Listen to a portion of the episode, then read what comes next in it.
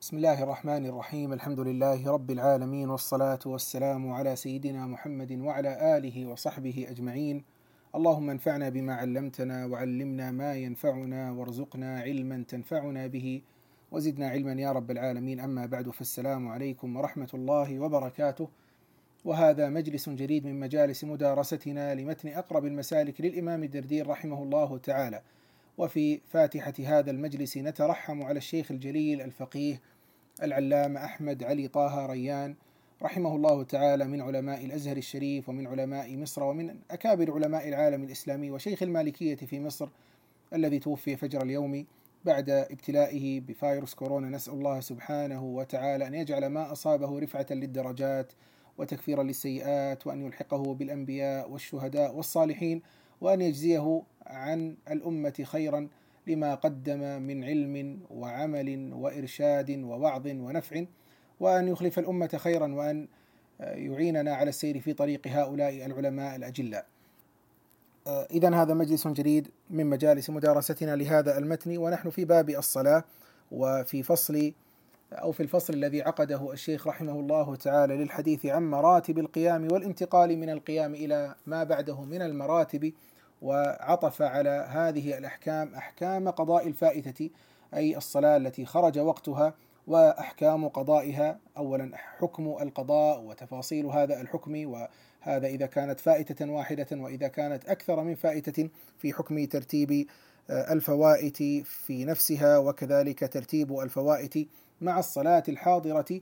وهذه أحكام متعلقة بالصلاة الفائتة إذا خرج وقتها وانجر به الكلام رحمه الله تعالى لبيان حكم ترتيب الحاضرتين مشتركتي الوقت.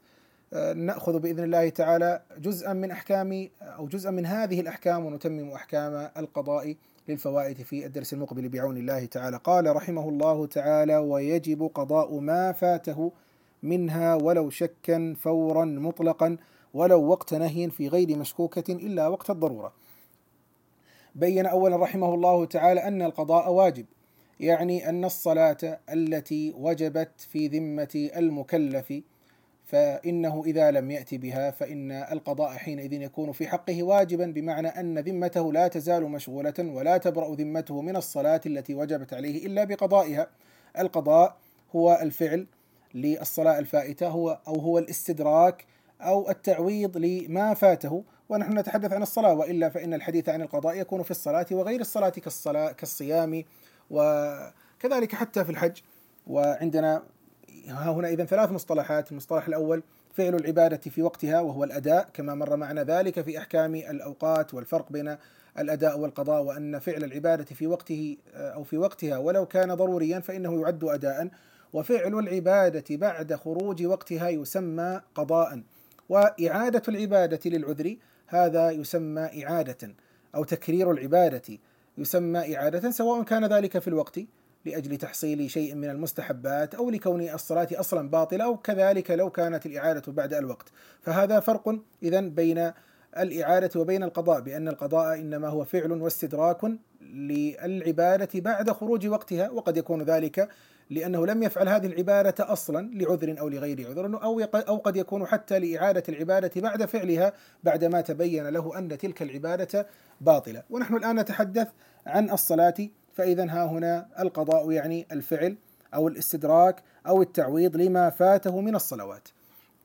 يقول الشيخ رحمه الله تعالى يجب قضاء ما فاته يعني يجب على المكلف وجوبا شرعيا أن يقضي ما فاته منها يعني من الصلوات. وقد ذكر في الشرح رحمه الله تعالى أي الصلاة بخروج وقته. أي بخروج وقت الصلاة. هذا القيد يخرج فيما يظهر الإعادة في الوقت لأنها لا تسمى قضاء وإنما هي إعادة. ويجب قضاء ما فاته منها. هذا القضاء طبعا ليس لكل الصلوات أو ليس على كل الأشخاص فإنه قد مر معنا من لا يخاطبون بالصلاة أصلا لأنها لأنهم أصحاب أعذار وهم لذلك ها هنا ذكر في الشرح لغير لغير جنون أو إغماء أو كفر أو حيض أو نفاس أو لفقد الطهورين. هؤلاء جميعا مر معنا تفصيل أحكامهم فهؤلاء لا يقضون الصلاة. فإذا من الذي سيخاطب بقضاء الصلاة؟ من تركها عمدا والعياذ بالله. وسواء كان ذلك لعذر أو لغير عذر فيعني قد يتركها عمدا تهاونا وقد يتركها عمدا لسبب من الأسباب، المهم ها هنا أنه تركها عمدا. أو تركها بسبب نوم نام عن الصلاة حتى خرج وقتها أو كذلك سهى. كما قال النبي صلى الله عليه وسلم من نام عن صلاة أو أو نسيها فليصليها إذا ذكرها، لذلك ها هنا أخذ العلماء من هذا الحديث. لما وجب القضاء على النائم والساهي فإنه يكون حينئذ وجب على من ترك الصلاة عمدا من باب أولى. وإن كان غير وإن كان بعض العلماء قد أخرج العامد وجعله يعني ملحقا ببعض الصور كإما حكما ب يعني أو حكموا بكفره لأنه تعمد ترك الصلاة أو حكموا بأنه مثل اليمين الغموس لا كفارة فيها. لكن على كل حال الذي يعنينا هنا أن المعتمد عندنا في المذهب أن من تركها عمدا أو نوما أو لسهو فإنه وكذلك أيضا نلحق بها أو نلحق بهم في أحكام القضاء من من صلى الصلاة لكن تبين له بطلانها إما لسبب ترك شرط من من الشروط أو كذلك ترك ركن أو أو بطلان ركن من الأركان أو لأي شيء من المبطلات التي مرت معنا سابقا. طيب هذا الذي وجب عليه القضاء قال الشيخ ولو شكا يعني ولو كان شاكا في كون هذه الصلاة فائتة. هذا يعني آه، نحن مرت معنا مراتب الإدراك سابقا يعني هذا الآن إما أن يكون أصلا يتحقق أنه لم يصلي أصلا. هذا لا خلاف بأنه يجب عليه أن يقضي هذه الصلاة. كذلك إذا كان ظانا أنه قد فاتته الصلاة هذا كذلك يجب عليه أن يقضي الصلاة. الشيخ يقول ولو شكا يعني ولو كان عنده شك مستوي الطرفين فهذا كذلك يجب عليه أن يقضي الصلاة. الوهم لا يلتفت إليه لا يلتفت هنا أنه توهم أنه صلى أو لم يصلي. فيبدأ وجوب القضاء من مرتبة الشك فأعلى. فلو كان شاكا ومن باب أولى أن يكون ظانا أو أن يكون قد تحقق. لكن هذا الشك بين الشيخ الصاوي رحمه الله تعالى فيه بعض التفصيل.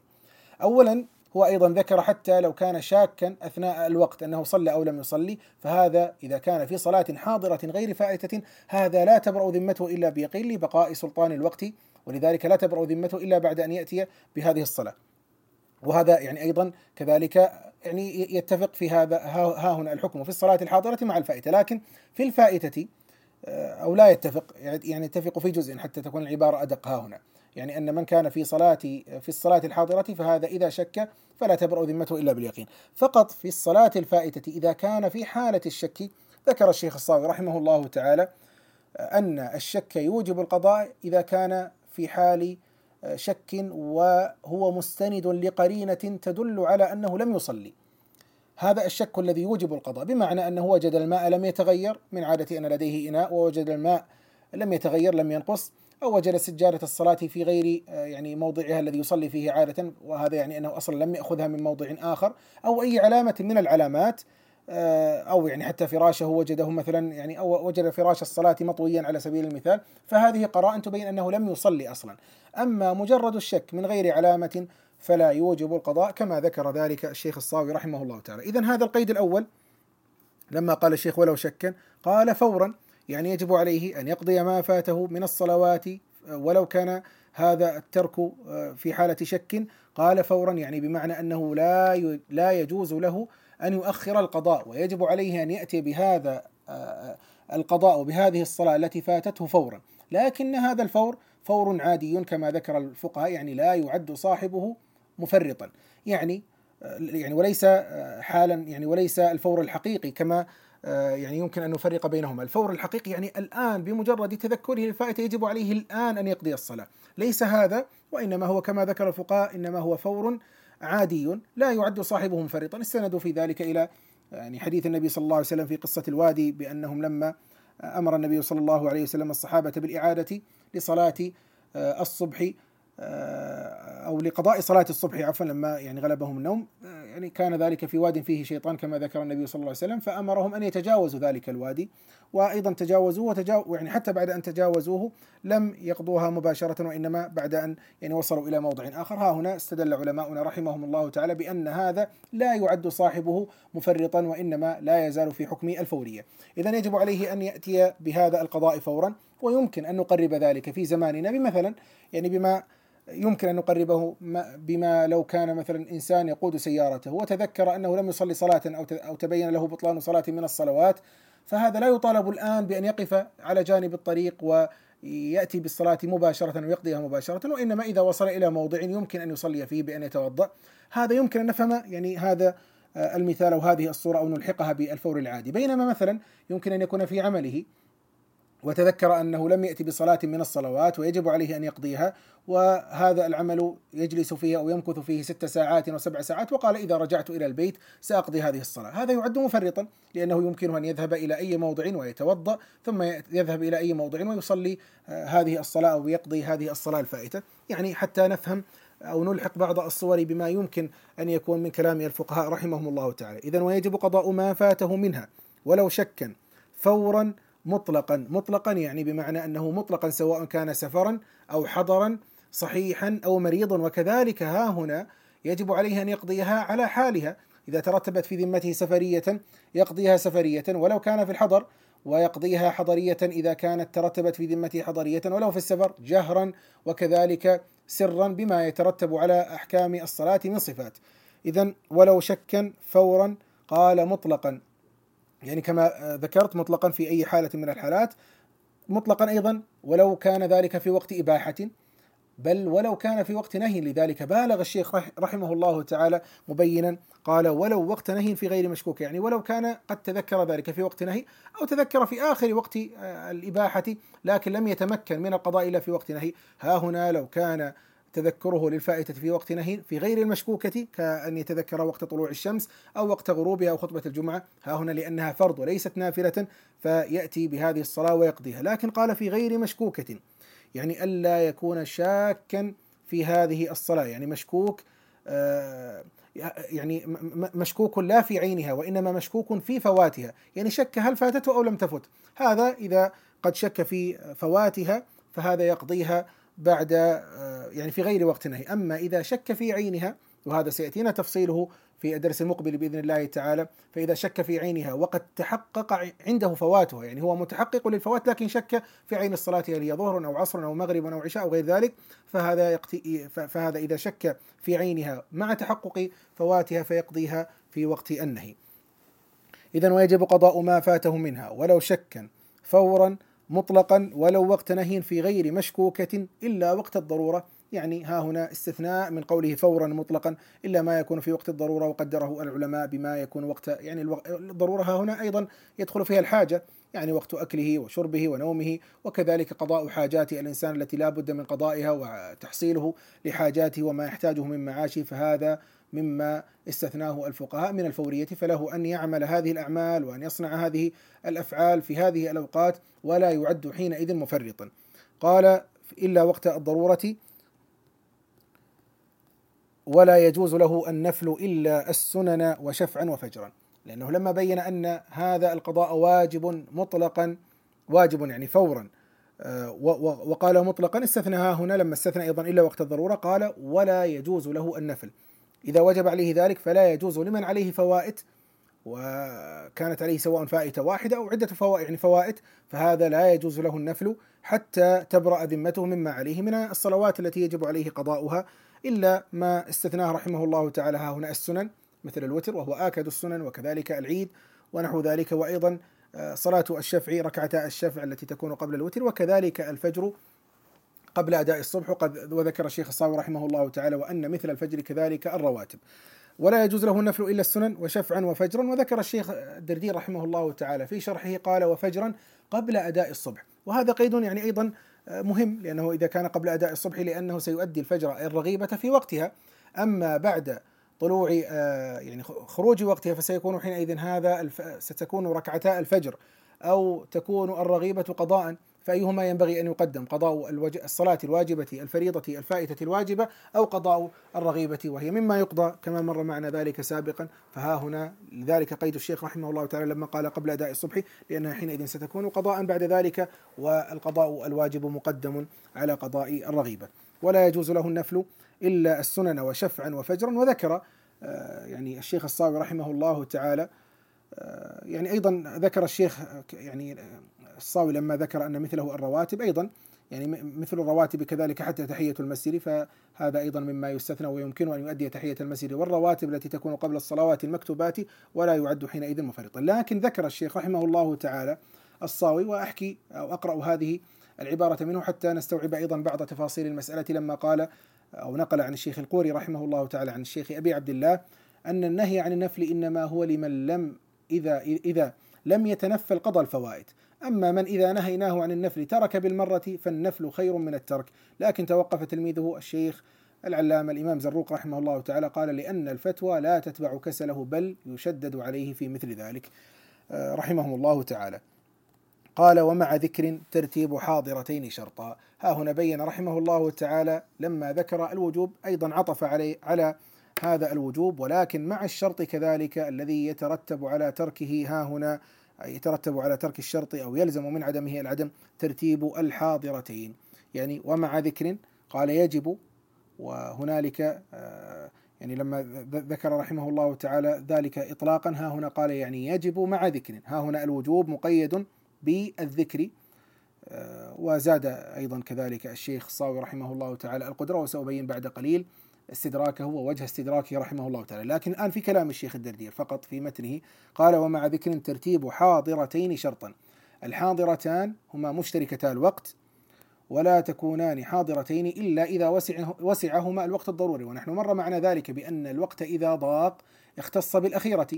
فإذا ها هنا نتحدث عن الوقت إذا كان يتسع لإيقاع خمس ركعات بمعنى أنه حينئذ ستكون هاتان الصلاتان حاضرتين ستكون حاضرتين ويؤديهما في الوقت وتجبان عليه في الوقت. إذا الآن عندنا صلاتان مشتركتا وقت.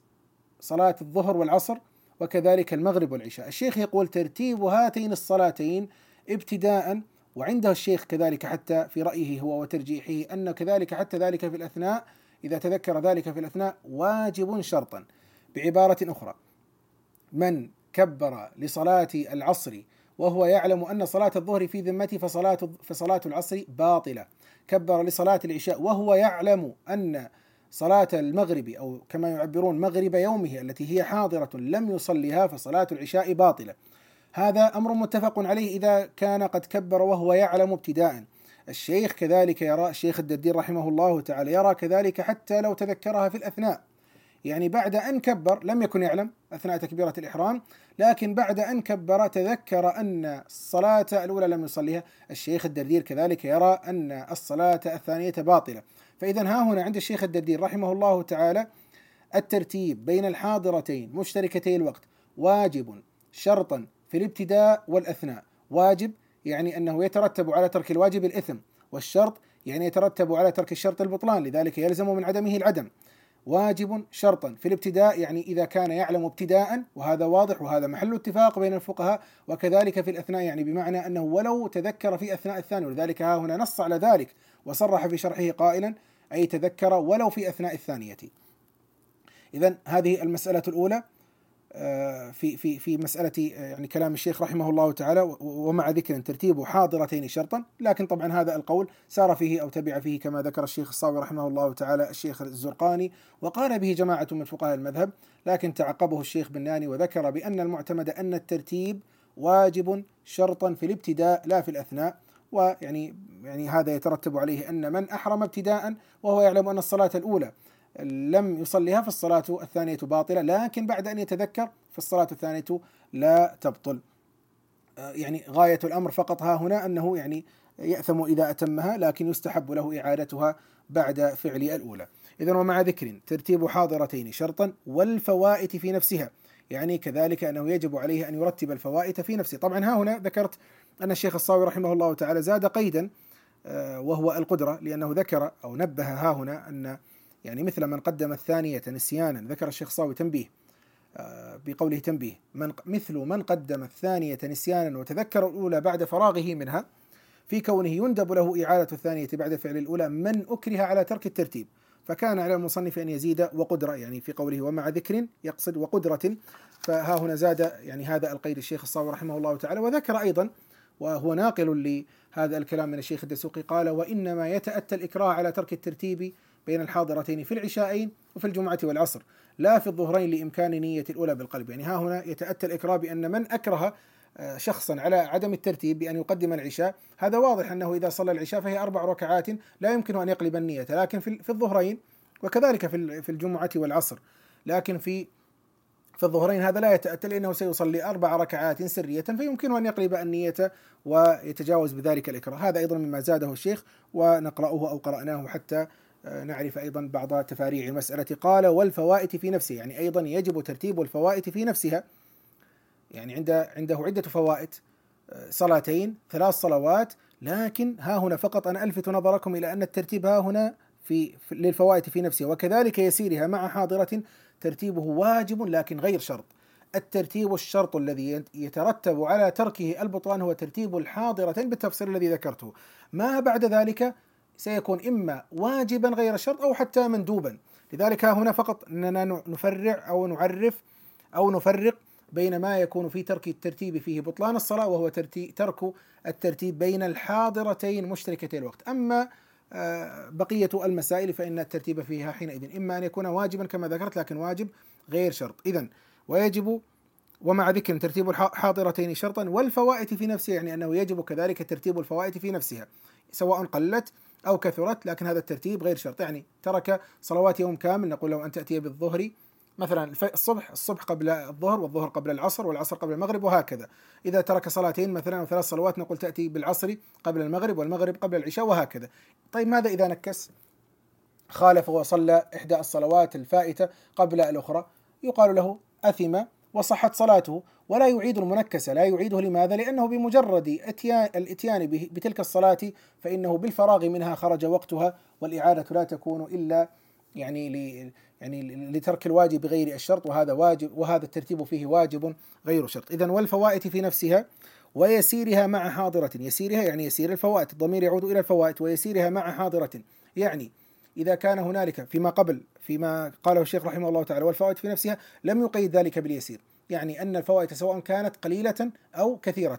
ها هنا قال ويسيرها مع حاضرة يعني إذا كانت الفوائت يسيرة. وحدها كما قال رحمه الله تعالى ويسيرها مع حاضرة وإن خرج وقتها وهي خمس.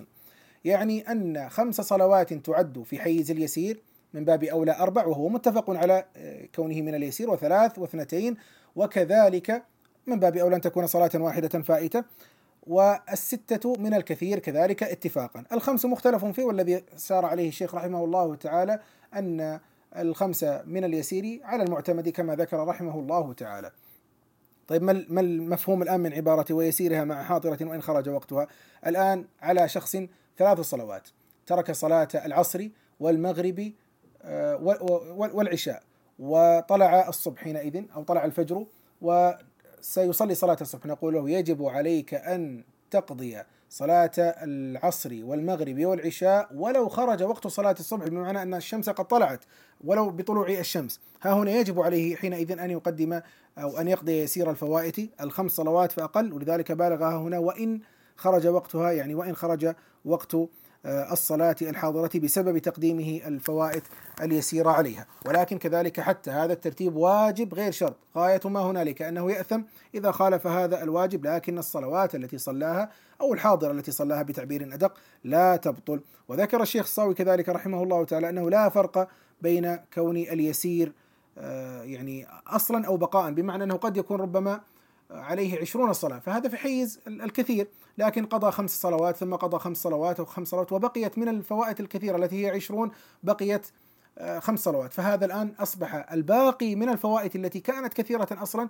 آه، يعني الباقي منها أصبح يسير. فالآن نقول له الآن يجب عليك أن ترتب هذه الخمس مع يعني مع الصلاة الحاضرة بأن تقدمها على الصلاة الحاضرة. لكن لو كانت عليه العشرون ابتداء لا لا يقال له الآن أنت يجب عليك أن تقدم هذه الفوائد. ولو كانت ستا أو أو أو سبعا أو ثمانية المهم ها هنا أن هذه الفوائد لا فرق بين كونها أصلا فوائد يسيرة ابتداء أو بقاء. قال وإن خرج وقتها وهي خمس وأعاد الحاضرة إن خالف بوقت ضروري لا مأمومه. إذا خالف ها هنا الواجبة يعيد الصلاة الحاضرة ندبا وليس وجوبا. إذا خالف وقدم يسير الفوائت عليها ولو كان ذلك حتى عمدا. قال بوقت ضروري يعني آه، بوقتها الضروري بوقتها ولو كان ضروريا وهو في الظهرين الإصفار لذلك الشيخ عليش ها هنا كذلك يعني انتقد هذا القيد وقال يعني آه، يعني ينبغي تركه ل يعني لترك التنافي أو أو يعني فرارا من التنافي لأن يعني ربما كما أفهمها كما ذكرت ذلك سابقا أن يعني إعادة ذلك إلى الإصفرار أو أن إعادة إحدى الصلاتين إحدى الظهرين إلى الإصفرار فإن العصر حينئذ ستصلى في وقتها الاختياري ولا يتجاوز بذلك إلى وقتها الضروري. إذا وأعاد الحاضرة إن خالف بوقت ضروري لا مأمومه لما قال لا مأموم يعني أن المأموم الذي صلى خلف إمام والإمام هذا كان عليه مثلا فوائد. فكان عليه فوائد وصلى يسير فوائد بتعبير أدق وصلى الحاضرة وقدمها. الآن ما حكم صلاة الحاضرة هذه التي صلاها الإمام؟ صلاة صحيحة في نفسها الإمام نفسه يطالب بماذا؟ يطالب بالإعادة لأجل المخالفة كما ذكرنا أو تبين معنى ذلك قبل قليل يعني ندبا طيب ماذا إذا كان المأموم أصلا ليس عليه فوائد وإنما تم به في هذه الصلاة فقط المأموم لا يعيد الصلاة خلفه لماذا؟ لأن الصلاة أصلا كانت صلاة صحيحة ولم تبطل لذلك ها هنا لا نقول بأن بطلان الصلاة تعدى الصلاة للإمام إلى المأموم مما يندرج تحت القاعدة أن كل صلاة بطلت على الإمام بطلت على المأموم وإنما يقال له لا يعيدها. ها هنا لأن صلاة الإمام أصلا كانت صلاة تامة في نفسها مستوفية لشروطها إنما أعاد الإمام فقط لما عرض له من المخالفة في تقديم الحاضر على يسير الفوائد. يعني هذا الذي ذكره الشيخ رحمه الله تعالى في هذه المسألة. بقيت مسائل من أحكام الفوائد نتناولها بعون الله تعالى. في الدرس المقبل والحمد لله رب العالمين وصلى الله وسلم وبارك على سيدنا ونبينا محمد.